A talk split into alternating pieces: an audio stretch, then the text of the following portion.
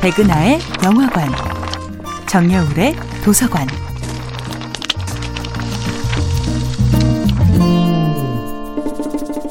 안녕하세요.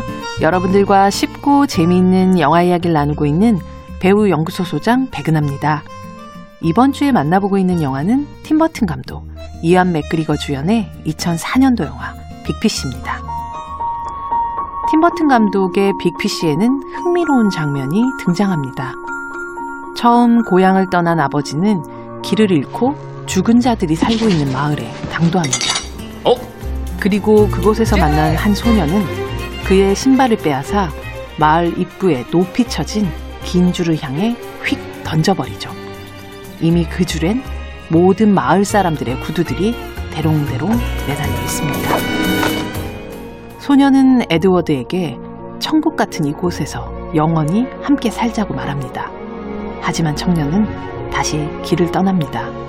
그리고 청년의 앞에는 수많은 모험이 기다리고 있죠. 이 영화의 마지막 장면에 이르러서야 죽음의 강을 향해 뛰어가던 늙은 아버지는 마침내 환호하며 신나게 신발을 벗어던져 버립니다. 이렇듯 신발은 곧 한 인간의 삶과 죽음을 대변하기도 해요. 그것을 신고 있다는 것은 삶을 계속 살아간다는 의지로, 신발을 벗는다는 것은 삶을 마무리 짓는다는 뜻으로 말이죠. 돼지와 우리의 육신 사이에는 신발이 있죠. 신발의 고무미창 하나로 우리는 장차 인간이 돌아가야 할 곳인 돼지와 분리되기도 하고 또 만나기도 하니까요. 많은 영화에서 나타난 죽음의 클리셰는 바로 주인을 떠나보내고 덩그러니 혼자 남겨져 있는 신발의 클로즈업인 경우가 많습니다.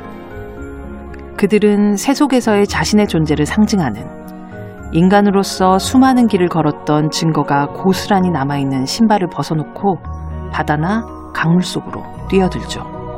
그리고 남은 이들은 이들의 신발을 보며 떠나간 사람을 안타까워하거나 추억합니다. 하지만 팀버튼은 신발 없는 세계를 마냥 어둡게 그리지는 않습니다. 영화 유령신부에서 왁자지껄한 뮤지컬과 함께 죽은 자들을 무덤으로부터 호령했듯이 빅피시에서도 한바탕 축제를 벌이며 아버지를 레테의 강으로 떠나보냅니다. 인간의 육체에 우겨 넣었던 아버지의 영혼은 이제 어디든 갈 수 있는 자유로운 맨발을 가졌으니까요. Goodbye, everybody. 백은하의 영화관이었습니다.